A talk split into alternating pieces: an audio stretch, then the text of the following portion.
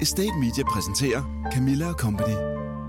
Praktisk samarbejde med Nordicals erhvervsmalere, eksperter i erhvervsejendommen.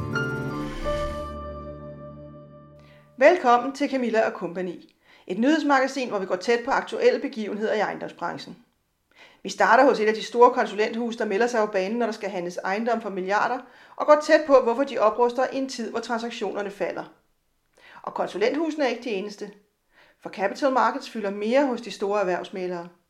CBRI og Colliers har valgt at sætte unge kræfter ind på styringen af det vigtige indtjeningsområde, mens EDC Erhverv på Erik Bæk er gået en anden vej og hentet den erfarne tidligere bankmand Flemming Bull ind til at ekspandere aktiviteterne på området. Vi snakker med ham lige om lidt. Vi ser også nærmere på det hårdt ramte Nordjylland og på konsekvenserne af den hårde nedlukning i forbindelse med minkkrisen. Efter situationsrapporten fra Nordjyske, ja, så taler vi med en af hovedpersonerne i en rigtig øvsag for ejendomsbranchen, nemlig retssagen, hvor beboere i den sønderjyske landsby på Frederiksberg har lagt sag an mod Frederiksberg Boligfond. Estate Media præsenterer Camilla og Company. Det er blevet mørk november, og stemningen i ejendomsbranchen med mange hjemmearbejdende aktører er svær helt at fornemme for de fleste. For vi ses mindre, ikke bare i ejendomsbranchen, men i erhvervslivet i det hele taget, end vi plejer. Fingerspidsfornemmelsen med corona i kulissen er bare svær at få for, hvordan det egentlig går. Men meldingerne er, at det går meget godt, grænsende til, at nogen har nærmest hektisk travlt. Der er ofte større aktivitet i transaktionsmarkedet op mod årsafslutningen, og selvom det er på et lidt lavere niveau i år, så er der i disse dage hele tiden meldinger, der tigger ind på redaktionen om store transaktioner, især inden for boligsegmentet. Men først skal vi se nærmere på en række af månedens vigtigste nyheder på estatemedia.dk. Ja, transaktionerne er måske nok faldet, men måske er det, fordi nogle af investorerne er vendt hjem, så at sige. En af månedens nyheder var i hvert fald, at investorens interesse for at investere i danske ejendomme er kølnet de seneste år, mens investeringslysten i svenske og norske ejendomme er vendt tilbage. Tilbage i 2017 blev 26 procent af de nordiske transaktioner gennemført på det danske marked, mens andelen nu er faldet til 17 procent, viser en opgørelse fra Newsec. I samme periode er Sveriges andel steget fra 33 til 48 procent, mens udviklingen i Norge har været flad. Så måske er der tale om en normalisering, og det kommer vi ind på lidt senere i programmet. Der mangler dog faktisk ikke nye interesserede investorer på det danske marked. Måske er det mere varer, der mangler. I hvert fald har Highbrook Investors gjort sin entré på det danske ejendomsmarked med købet af det 22.500 kvadratmeter store A-huset på hjørnet af Islands Brygge og Drikselsgade på Amager, der er blevet handlet for ca. 970 millioner kroner. Og det interessante her er, at salget er en handel mellem to internationale investorer. London-baserede Eurolink Realty har solgt og købte selv ejendommen i september 16 af det danske ejendomsudviklingsselskab Walls. Konkurrencen op med andre udbydere af det samme produkt, men det er en udvikling den forkerte vej. For det danske ejendomsmarked har godt af mere transparens og ikke omvendt. Åbenhed giver blandt andet mulighed for at benchmarke sig, og dermed se, om man gør en god handel, en god forretning, og ja, i det hele taget, om man kunne gøre det bedre. For at øge professionalismen er det et godt værktøj, så der er brug for mere åbenhed, ikke mindre. Og så er der opkøb i milliardklassen på vej i det nordiske. For både svenske SBB og svenske Castellum, begge har allerede ejendommen i det danske marked, har budt på det norske ejendomsselskab Entra. Hvis handlen falder på plads, vil det skabe en ny ledende nordisk aktør med en ejendomsportefølje på godt 100 milliarder danske kroner på tværs af de nordiske lande. Castellum lægger ikke skjul på, at budet skal ses i lyset af, at den nye koncern dermed forventes at få endnu bedre muligheder for yderligere at udvikle porteføljen med opkøb på tværs af Norden. Camilla Company, redaktørens podcastmagasin. Konsulenterne opruster på ejendomsområdet i disse år. På trods af, at vi ser, at transaktionerne i Danmark er faldet de seneste to år, så tager Deloitte nu et gedint skridt for at komme nærmere en stærkere position i netop det marked. De har hentet Mads Skårup til huset på Vejlekampsgade på Amager. Mads Skårup har en fortid hos EY, hos BlackRock og de seneste over 17 år skal tælle som director, hvor han var en del af ledelsen i Danmark og gennem årene har gennemført mere end 50 transaktioner i Norden. Og nu skal han altså sikre, at Deloitte for alvor kommer med i kapløbet om kunderne inden for M&A, Mergers and Acquisitions, på real estate-området. Så Mads, hvor er det, du ser, at, øh, at du kan byde ind i forhold til, øh, til det eksisterende marked? Jamen, øh, tak for invitationen her, Camilla. Der, hvor jeg ser, at vi helt klart kan byde ind i forhold til det eksisterende marked, det er der, hvor øh, kompleksiteten i øh, transaktioner er store. Øh, og det, øh, i takt med, at man ser den her øh, stigende kompleksitet, der er i både øh, mere traditionelle øh, ejendoms øh, transaktioner, men egentlig også i sådan mere udviklingsprægede og tunge øh, ejendomstransaktioner, jamen så er der også stigende krav til, til rådgivning, kommersiel rådgivning, øh, juridisk bistand, øh, teknisk bistand osv., og det er der, hvor jeg mener, vi kan tabe ind, kan man sige. Ikke? Der har jo været forskellige tilløb, øh, også hos nogle af konkurrenterne, hos netop EY, som du jo også kender indenfra, og, og hos PVC, til at, at lave sådan nogle mergers and acquisitions afdelinger på, på real estate-området. Og, og nu kommer I så, øh, er det lidt på bagkant i virkeligheden? Nej, altså du kan sige, at Deloittes uh, initiativ er jo sådan set ikke uh, nyt. Der var en uh, afdeling uh, omkring uh, real estate M&A og, og gældsrådgivning uh, for nogle år tilbage. Men, øh, men øh, det, at jeg er kommet ind nu her og, øh, og taget del i de øh, i, øh, i det samarbejde her, det er jo et spørgsmål om, at man vil fokusere endnu mere på netop transaktionsrådgivning, men egentlig også finansiel rådgivning omkring øh, ejendomstransaktioner. Og man kan sige, øh, nu uden jeg kender øh, hverken øh, den ene eller andens øh, baggrund, jamen så er det jo sådan, at øh, Deloitte øh, har jo traditionelt været øh, et, et revisionshus, øh, men i dag udgør øh, den, øh, den årlige omsætning inden for revision jo sådan set øh, cirka 35 procent af den samlede omsætning. Øhm, og det gør jo, at øh, den resterende to tredjedel cirka, jamen den kommer sådan set fra øh, alt muligt andet rådgivning herunder M&A. Og man kan sige, til at starte med har det jo været meget med fokus på, på Danmark, øh, og er meget med fokus på Danmark, men, øh, men i takt med, øh, at tiden øh, skrider frem her ind i 2021, så vil vi også begynde at, at investere endnu mere ind i vores, øh, i vores øh, position i, i Norden. Så jeg kommer til at have rigtig meget nordisk samarbejde, særligt med vores øh, ja, svenske og norske kollegaer, og svenske på sigt. Hvis, hvis du sådan lige ser på, på, på øh, markedet, nu er det jo sådan, at de sidste par år, der har det jo været sådan faldende transaktionsmarked. Og, øh, og, og det er jo det, det, I skal ind og have en, en bid af. Hvordan ser det jo det på sigt? Hvilket niveau kommer vi til at, at, at fortsætte på, hvis man kan sige det sådan? Ja, altså jeg tror, hvis man lige øh, øh, tager endnu højere op i helikopteren, jamen, så har det jo sådan set været stigende transaktionsvolumen igennem de sidste 10 år øh, på det danske ejendomsmarked. Vi er jo gået fra de der omkring 20 milliarder tilbage i 10-11-12 stykker til nu at, at ligge på omkring de her 50-55 milliarder set ud til i, øh, i 2020. Og så er det jo rigtigt, at vi øh, igennem de sidste par år måske har haft lettere faldende eller noget faldende øh, transaktionsvolumen i Danmark. Øh, men der har altså også været nogle både politiske øh, indgreb øh, på øh, boligreguleringsloven. Der har været en, øh, en længere debat og øh, opvejning af fordele og ulemper ved nye øh, ejendomsskatter. Og så senest her er der jo også øh, et spørgsmål omkring lagerbeskatning, der øh, er ikke helt er blevet detaljeret endnu, men, øh, men der kommer jo til at være noget omkring det, som også kommer til at med til at sætte sådan en, en dæmper, kan du sige, på øh, transaktionsløsten i Danmark. Og så kan man så sige, at der er jo mange øh, sådan store globale udenlandske investorer, som øh, på det ene sæt ser Norden som, som et område, øh, som et safe haven, og det er jo sådan set et rigtig godt udgangspunkt. Så er vi jo her i Norden særligt opmærksomme på, at, øh, at der er jo stor forskel både på øh, ja, Danmark, Sverige, Norge og Finland. Øh, Øh, og der er jo mange øh, mekanismer og dynamikker, der gør sig gældende i de fire lokale markeder. Men øh, i takt med, at den her transaktionsvolumen har været lettere aftagende her i Danmark, har det jo faktisk været stærkt øh, tiltagende i Sverige, som er et af de markeder, vi kommer til at fokusere rigtig meget på. Hvordan ser du, øh, at, øh, at det kommer til at, at øh, udvikle sig i de kommende år? Ser, kommer vi til at se, at, øh, at transaktionsvolumen rykker til Sverige igen?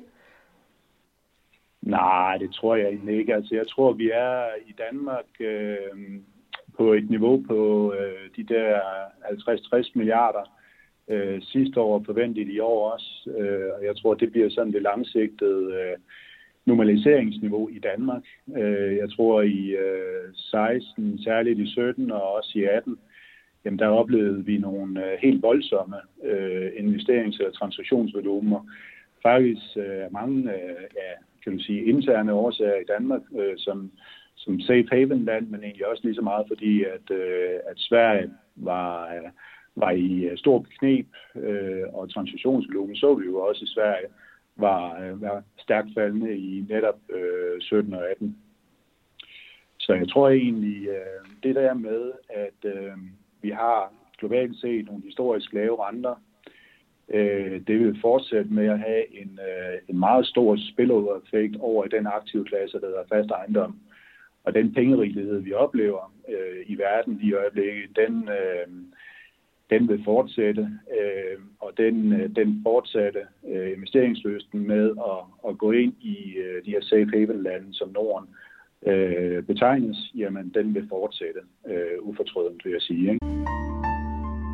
Camilla Company, redaktørens podcastmagasin. Mælernes svar på M&A er capital markets, og her er der kommet nye profiler i flere ledende selskaber de sidste par år.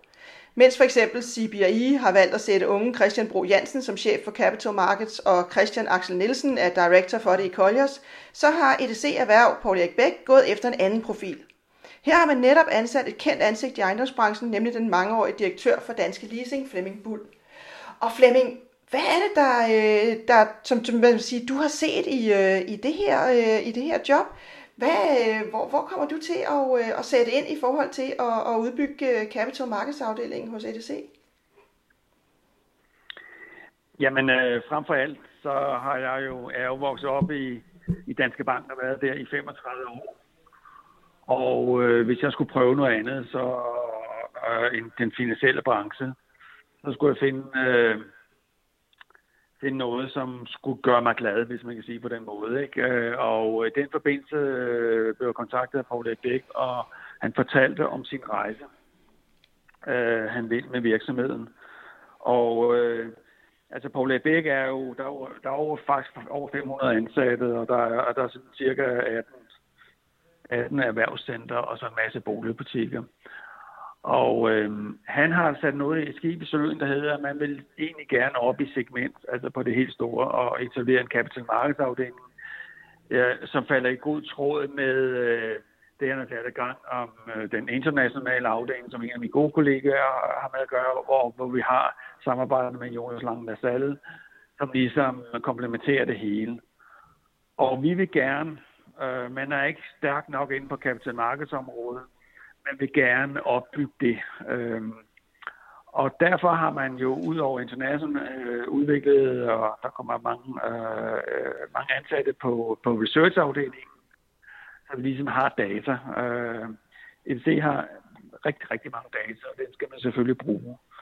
Så derfor kan man sige, at, at der blevet mandet op og den rejse, øh, jeg skal være med til, det er simpelthen at få en bid af den kage, øh, der er på det store segment, og give vores bidrag på, øh, på det. Vi er jo i den situation, at vi er jo forankret ikke bare meget på Bremerholm, i Central København, men vi, har, vi er altså også på alle de øh, erhvervscenter, så vi kan servicere sådan set over det hele. Hvis vi har nogle, noget udlejning og andet, så kan vi gøre det de, de enkelte steder. Konkret så vil vi pitche jo på på transaktioner og få paketeret det, som Capital Markets gør. Der er en aktiv side og en passiv side, og det vil vi simpelthen udvikle her de kommende år. Og det er sådan set øh, den Lego-klods, at man er sat i gang, og man er nu bygget på og bygget på, og man sådan set er klar til at, at, at være en del og naturlig del af det marked.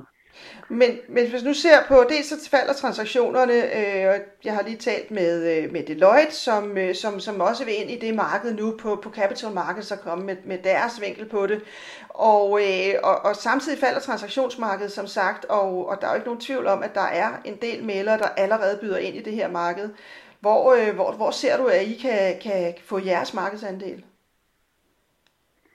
Jamen altså, vi... Øh Altså, vi går jo for lavt niveau, så vi skal, øh, og det kan godt være, markedet, men det her det er jo lange seje træk. Det kan godt være, at markedet går lidt ned i år, og, og hvad der sker næste år, ved vi ikke rigtigt. Men det her langt sagt træk, øh, vi bygger på, og, øh, og øh, vi tror på, at øh, med de relationer, vi øvrigt har, og det er måske også derfor, at jeg er her. Jeg har jo, jeg har jo været med til at opbygge et, øh, gennem min år i, i, i Danske Bank og bygge et ejendomsselskab op, der var på toppen på cirka 7 milliarder. Jeg administrerer det. Jeg har købt og solgt og lavet mange transaktioner. Det, det netværk og den know-how, jeg har omkring de her ting og på specifikke kunder, det er jo det, jeg gerne vil sætte i spil herinde. Og, øh, og det er ikke, om markedet går ned øh, i år eller til næste år. Det er det lange seje træk, så vi bliver en naturlig spiller. Og der er selvfølgelig mange, der bejler på det. Men vi kommer selvfølgelig ud af en malerbranche, hvor vi er fokuseret på aktiet, hvor min rolle bliver at, at se lidt mere på passivsiden, og ligesom få paketeret det, så, så det passer til de investorer, der nogle gange er. Og de er jo altså noget forskellige, og det bliver vi nødt til at have fuldstændig styr på. Det er den rejse, jeg skal være med til at bidrage. Og det er vi egentlig ret komfort ved. Hvem bliver jeres nærmeste konkurrenter? Bliver det, bliver det de andre malere, eller, eller bliver det mere øh, ude i provinsen? Eller hvor, hvor ser du jeres, jeres position? Altså, vi vil godt udbygge København. Det, det, det giver sig selv. Vi, vil, vi skal være stærkere i København. Vi er, vi er meget stærke i provinsen, så det bliver i København. Øhm, og, øhm, og det er der, vi skal ligesom få en del af, af, af det marked, som er København. Og der, der, der, er vi simpelthen, øh, der kan vi sagtens vokse. Og der er selvfølgelig nogle stærke aktører i øjeblikket, som sidder grundigt på det. Der sidder nogle andre, der kommer, nu kommer Deloitte ind, øh, Catella har prøvet, øh, Øster Young og øh, PVC har prøvet, og er i det marked. Øh, vi mener bare selv, at vi har dataen, vi har know-how, vi har kompetencerne, øh, vi har historien bag os. Øh, vi tror på, at øh, det kan være med til at bringe os videre frem. Og vi har frem for alt musklerne til det. Du har jo, øh, nu sagde du selv, du har siddet 35 år i Danske Bank, og, og de fleste af dem har du siddet med, med i Danske Leasing øh, og lavet øh, rigtig mange leasingaftaler sammen med, med teamet der øh, på, på Danske Ejendomme. Er det, øh, er det det segment, som, øh, som, som I også vil, øh, vil gå specifikt efter? Nej, det er det ikke. Altså, øh, det, det bliver nogle forskellige aktive klasser. Øh, det kan være det kan, det kan faktisk også være boligejendom, det kan være butikscenter, det kan være, det, kan, altså det bliver meget, meget bredere. Øh, der er et hav af muligheder det her.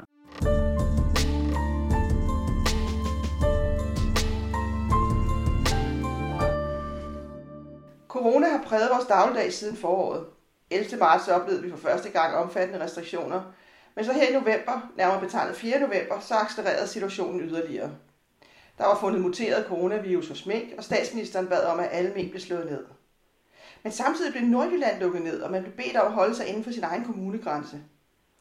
Naturligt nok har mediebilledet mest fokuseret på minkavlerne og deres problemer, men der var mange andre, der blev ramt i samme hug, da man lukkede Nordjylland ned.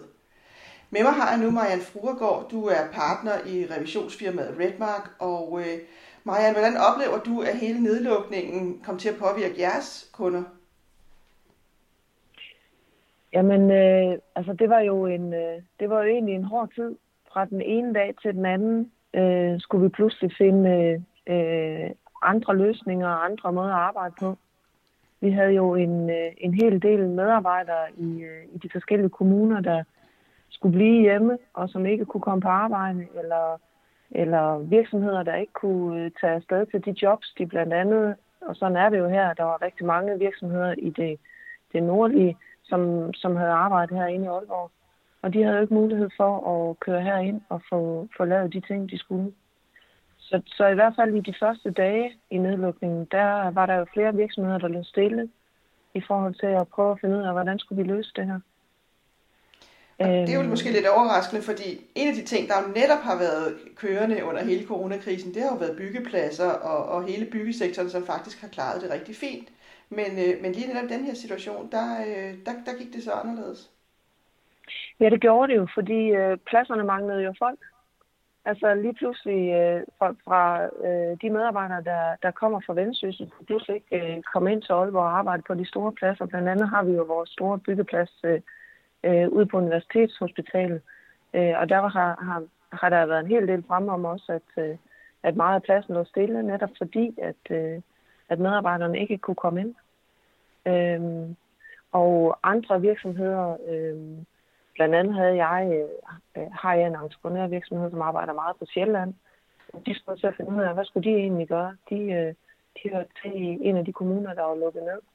Og, og hvad skulle de gøre, og, og skulle de sende folk til Sjælland? Øh, måtte vi det, og, og hvad kunne vi egentlig gøre? Øh, så det var en hård tid. Vi, øh, vi fandt løsninger, det er jo det, vi gør heroppe nu. Vi byttede arbejdskraft. Øh, det har der også været en del frem om i medierne. Øh, vi lavede pop-up-kontorer, øh, sådan at øh, medarbejderne sad i, i, øh, i nogle andre kommuner, end hvor virksomheden måske hørte til. Så, så, så vi fik jo øh, vi fik løst det hen ad vejen. Øh, men, men, øh, men det var en, en tid, der var præget af, af meget sådan, frustration, kan man også sige, i forhold til at få det løst. Øhm, nu blev det jo faktisk kortere, end man måske først havde regnet med. Men, men ja. øh, har det alligevel haft øh, nogle, nogle implikationer for, for, øh, for virksomhederne, eller noget, man, man ligesom må komme over? Altså, hvordan bliver fremtiden, tænker du? Jamen altså, det man kan sige, det er, at der er, jo, der er jo en hel del virksomheder, der har været ude og sige, at selvom perioden var kort, så har de jo faktisk, øh, selvom på den korte bane, der har tabt øh, en del ordre i, øh, i, hvad hedder det, i den her tid. Og det skal vi selvfølgelig have fundet ud af at hjælpe med og få, få fokus på, at vi får de ordre igen. Fordi det betyder jo øh, rigtig meget for os heroppe i Nordjylland, at vores virksomheder kommer hurtigt op og, og kører igen. Vi skal sikre, at, øh, at vi igen får fokus på, at vi er åbne heroppe i Nordjylland, og, og øh, kom bare med jeres ordre og jeres, øh, hvad hedder det, jeres øh, udvikling heroppe. Vi, øh, det betyder meget for os, at blandt andet noget af det, der også blev hårdt ramt i perioden, det var jo også vores turisterhverv. Lige pludselig var der jo ingen, der måtte komme i vores øh, store turistområder ude langs kysterne. Og det har jo en afledt effekt, selvfølgelig for dem, der, der lige nu arbejder i, i turisterhvervet, for, for de arbejdspladser, der er i turisterhvervet. Øhm, og det, det, det trækker jo med sig, at øh, hvis der er medarbejdere, der er bange for, hvorvidt de har deres job eller ej, så skruer de jo ned for forbruget og det påvirker vores detaljhandel, jamen det påvirker jo alt for i forvejen var der nogen i ejendomsbranchen, der begyndte at, at, være lidt loren på at, at bygge i Aalborg, fordi der er blevet bygget meget de senere år. Øhm, og nu nævner du netop turisterværet og, og, og lager og, og logistik osv. Så, videre. så det, er det nogle af de områder, som, som du tror mest på i, i den kommende tid skal komme igen, eller hvordan, øh, hvordan ser du det? Jamen, det, det, der er jo ingen tvivl om, at, øh, øh hvad hedder det, at at logistik og lager øh, øh, er noget af det, som, som vi har manglet heroppe. Øh, det har været, der, der har været efterspørgsel efter det. Øh, nu ved jeg godt, at der er mange, der taler om det her med, at, at vi har bygget rigtig meget heroppe. Øh, vi tror selv på, og det er egentlig også det, jeg ser ind i øh, heroppe, at, at øh, det, det skal nok jævne sig. Det kan godt være, at der, der står en lille smule tom rundt omkring, men, men øh, på, på en forholdsvis kort bane skal det nok jævne sig og det viser det også i, i de nybyggerier, der, der er rundt omkring. Men, øh, øh, de bliver fyldt op. Der er lejere til øh, så, så det er jeg egentlig ikke nervøs for. Øh, og politikerne må stå ved det, de sagde, kan man sige, øh, i, øh, i, øh, lige omkring øh, nedlukningen, og så sige, at vi hjælper, vi er her. Vi, vi støtter Nordjylland på alle de områder, vi overhovedet kan. Camilla Company redaktørens podcastmagasin. I januar blev der indgået et forlig om en ændring i paragraf 5 stykke 2, der vedrører den omkostningsbestemte leje og renovering af udlejningsejendommen. Lovforslaget blev egentlig udløst af sagen om den sønderjyske landsby på Frederiksberg. Frederiksberg Boligfond slås med en række swaplån indgået før finanskrisen, og for at få genetableret økonomien besluttede fonden at sælge nogle af ejendommene fra. Køberen blev amerikanske Blackstone, der i dag hedder Kæreby på dansk jord, personificeret gennem administrationsselskabet 360 North med Niels Jansson i spidsen. Men dialogen blev enten aldrig etableret, eller gik i hvert fald hurtigt galt mellem Blackstone og beboerne i den sønderjyske landsby. Det endte med, at Blackstone udnyttede en mulighed i kontrakten om at trække sig, og beboeren lagde sag an mod Frederiksberg Boligfond og krævede at udnytte deres tilbudspligt. Ydermere havde due diligence ejendommen afsløret et gammelt skøde, som beboerne fortolkede sådan, at de skulle kunne købe ejendommen for 2,9 millioner kroner. En ejendom, som Blackstone altså havde sagt ja til at betale 538 millioner for. Sagen har netop været for retten, og nu venter parterne på afgørelsen. Fondens argument er, at i og med det er en fond, som sælger, kommer tilbudspligten slet ikke i spil. Og Flemming Brank, du er med her. Du sidder jo i kommunalbestyrelsen på Frederiksberg, og samtidig er du bestyrelsesformand i fonden. Nu afventer ja. du rettens afgørelse, men, men hvis du skulle prøve at se tilbage på jeres håndtering af sagen, og, og, og hvis man i ejendomsbranchen ligesom skulle lære af jeres erfaringer, hvad, hvad ville du så have gjort anderledes? Mm, der, er nok, der er jo nok nogle, nogle ting, man kunne, kunne gøre anderledes. Nu kan vi jo ikke rigtig fortryde. Vi kan ikke uh, fortryde, at vi har uh, indgået nogle swaplån tilbage i tiden. Det er tidligere bestyrelse, der har gjort det. Vi kan heller ikke uh, fortryde, at øh, vi ikke har betalt afdrag på vores lån. Og vi kan heller ikke fortryde, at vi har forsøgt at leve op til noget af fondens sociale sigte ved ikke at hæve huslejerne. Så når det er sagt, uh, så havnede vi jo i en perfekt øh, storm med, som du selv nævner, med øh, Jansson, med Blackstone, med aviser, der begyndte at køre på et, øh, en regering, øh, som havde et korstog mod 5-2-renoveringerne. Øh, og midt i alt det, der stod så Frederiksberg Boligfond, som havde øh, lommesmerter, og som havde fået et tilbud på øh, tre af vores ejendomme, som vi fandt øh, attraktivt, og hvor det eneste, vi ville, det var at, at sælge øh, tre ejendomme. Vi ville ikke være medvirkende til at skabe mediestorm, ballade og blæst, men øh, der havde vi jo så gjort, gjort regning uden vært. Og kunne vi så have gjort noget anderledes? Kunne vi have gjort øh, noget om? Det er, jo et, øh, det, er jo, det er jo altid nemmere at se lidt i krystalkuglen og se, om øh, der var noget, man kunne have, have gjort. Jeg har ridset op, øh, hvorfor vi var kommet i, i den situation, som øh, vi var, som gjorde, at vi gerne ville sælge ejendomme.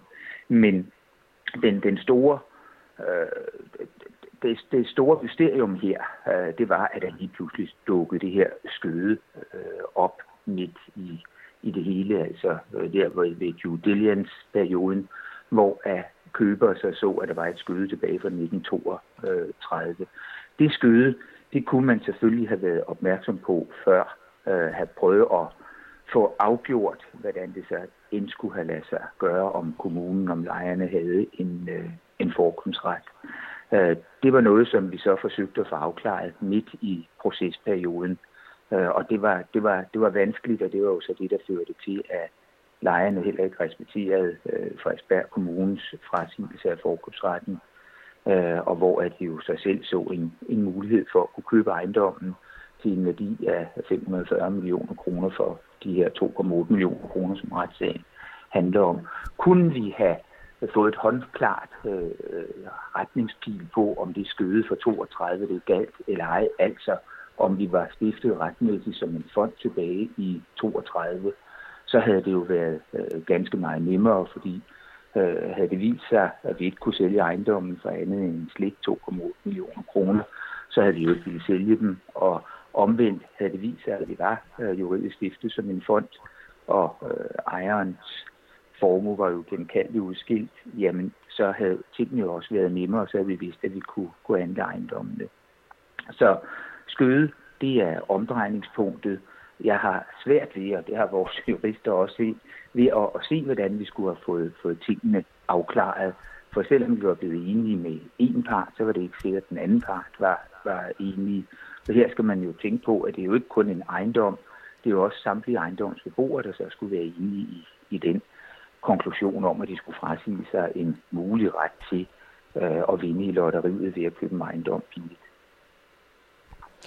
Overvejer I nu at gå ud og, og tilbyde ejendommene direkte til beboerne til en, en markedspris i øh, 2020, eller, eller hvad bliver næste skridt for, øh, for jer? Fordi øh, der er, jo, der er jo nogle beboere, der har, har sagt, at nu vil vi også lægge sag an, fordi de her gamle priser, det er jo klart, at, at, at, at 300 legemål til 2,89 millioner kroner, det er der jo ikke nogen, der kan øh, med rimelighed tro er en markedspris i 2020. Mm. Nej, det, det, er, det, det er i hvert fald en, en meget, rimelig, meget rimelig pris.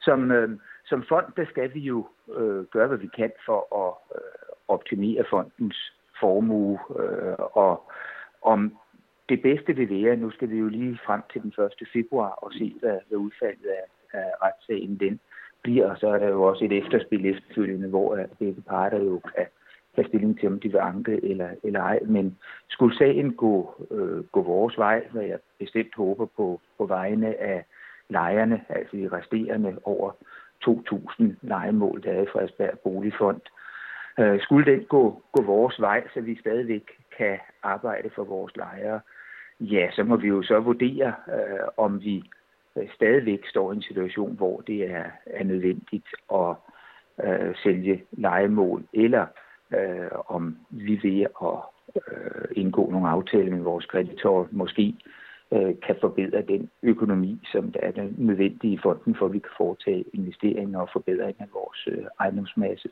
Det som der er, og det som jeg udtalte mig om i retten, det er, at indtil videre så er alle tanker om frasalg øh, i bestyrelsen, det er sat i, i bero.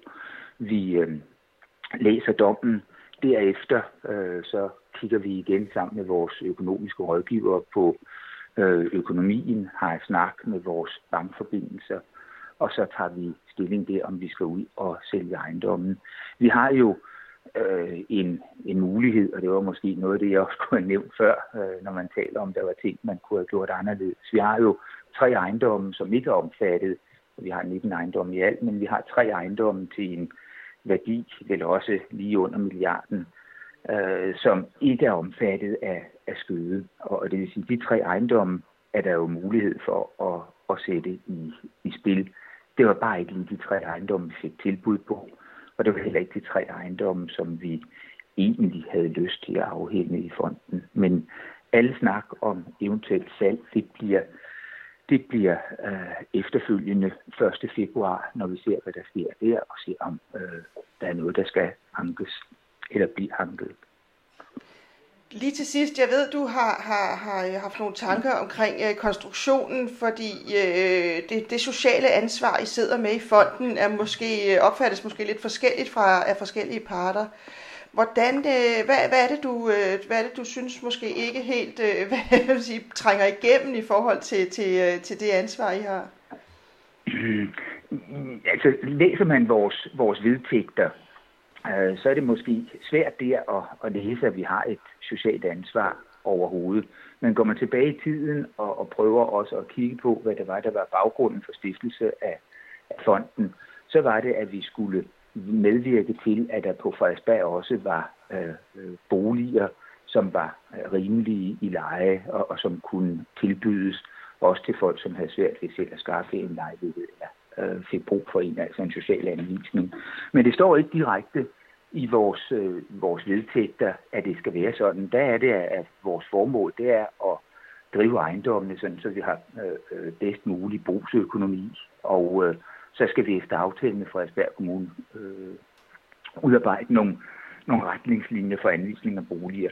Der, hvor øh, at tingene kommer ind med det, øh, med det sociale, det er, at øh, der er nok nogen, der på Rådhuset tror, at fordi at kommunen, jeg er jo en af dem, der er udpeget for Rødhus, fordi kommunen har ret til at udpege tre personer til, øh, til fonden, så øh, er der dermed også en, en ret til at gøre fonden måske lidt mere øh, sociale, hvor man tænker mere socialt, end, end man egentlig tænker i, i brugsøkonomi. Samtidig så er sammensætningen i bestyrelsen jo også sådan, at der fra, fra gammel tid, hvor at fonden bliver administreret af KAB, der er taget nogle af takterne med over fra det almene. Der er tre beboere, som sidder i bestyrelsen, som også hver har øh, deres dagsorden. Øh, og endelig så udvejer øh, KAB-fonden også tre personer til, til bestyrelsen. Så det er sådan en, en bestyrelse, som hver har øh, deres bagland, og hver har deres tanker om, hvordan øh, at boliger skal være. Skal det drives mere hen af, hvad det almene er, eller skal det drives mere på kommersielle øh, vilkår? Hvor er det sociale i alt det? Og det, det er i, i, øh, i, i sådan en bestyrelse, at jeg som formand skal prøve at, at navigere og få det bedst mulige ud af det, og det er der, vi så har indgået en, synes jeg, og det tror jeg også kommunen synes, en fornuftig aftale om anvisning til øh, en stor del af vores boliger. Det er også der, hvor vi så har forsøgt at holde en rimelig leje, og her må jeg så nok sige, at øh, der har vi nok været for tilbageholdende i nogle år. Der kommer også frem under retssagen, at vi har måske nok været meget flinke i forhold til øh, nogle af lejerne, og altså ikke helt forfulgt, at øh, man godt kunne have øh, højere lejer. Jeg kan eksemplificere det for eksempel ved, når vi laver 5-2-renoveringer, og det øh, gør vi jo også i Frederiksberg øh, boligfond. Det er mere de øh, store lejligheder, som der ikke skal ske social anvisning i, men der hvor vi laver 5-2'er, så ligger vores lejeniveau sådan cirka 25 procent under, hvad huslejenævnene øh, de, de ellers tager eller tillader. Og, og det er, er ud fra, at vi vil gerne tilbyde nogle ordentlige gode lejligheder til en fornuftig pris. Det er ikke nødvendigvis øh, 3.000 kroner, vi taler om om måneden, for det bliver jo mere, når man også skal betale 13-1400 kroner per kvadratmeter. Men de ting, der er en bestyrelse, som øh, gennem historien og gennem tiden har haft en forskellig øh, tilgang til, til arbejdet, det adskiller os fra den, øh, den, den, den mere professionelle øh, ejendomsudvikler, øh, hvor bundlinjen den er, er det vigtigste her. Der er bundlinjen jo, det har det jo desværre vist sig, når vi skal sælge ejendommen, absolut også vigtig for os. Den skulle vi have haft øh, styr på. Men på vores bundlinje, der står der også noget, noget socialt, som kan være historisk betinget, men som så også er en del af Frederiksberg Boligfonds øh, DNA. Tak skal du have, Flemming, for at præcisere det, og øh, held og lykke med øh, udfaldet af retssagen, som jo altså kommer til februar. Det var, hvad vi havde valgt at bringe i denne udgave af nyhedsmagasinet Camilla og Company.